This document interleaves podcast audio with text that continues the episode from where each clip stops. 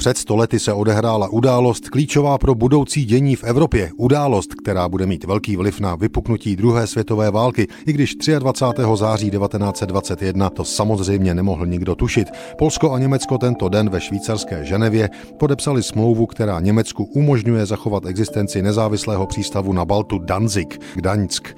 Po skončení první světové války i tento baltický region zásadně ovlivnilo vyznění Versajské mírové smlouvy. Na základě článků 100 a 108 odstoupila německá říše území kolem města Danzig. Vzniklo svobodné město Danzig Gdaňsk, konkrétně 15. listopadu 1920. Pozoruhodné bylo, že s tím nesouhlasil nikdo, koho se to týkalo. Nesouhlasilo pochopitelně Německo, které tím přicházelo o další část území, nesouhlasilo Polsko, které by rádo Gdaňsk zahrnulo do svých hranic a nesouhlasilo ani místní v drtivé většině německé obyvatelstvo, to by rádo připojení k Německu.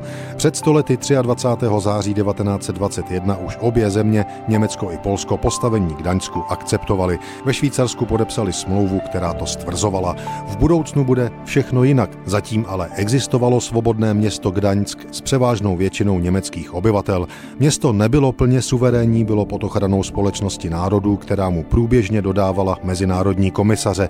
Klidná léta měla skončit po nástupu nacistů v Německu. NSDAP získala v Gdaňském sněmu většinu hned v roce 1933. Město se nacházelo na okraji tzv. polského koridoru, tedy přístupu k moři, který Polsko získalo po první světové válce, který ale zároveň odděloval území Německa od německého východního Pruska. A to Němcům vadilo. I proto vlastně v Gdaňsku začala druhá světová válka německým ostřelováním polského muničního skladu na poloostrově Westerplatte. Území bylo následně včleněno do Německa. Po druhé světové válce museli z města všichni zbylí Němci odejít. Město Gdaňsk je od té doby součástí Polska. Polska.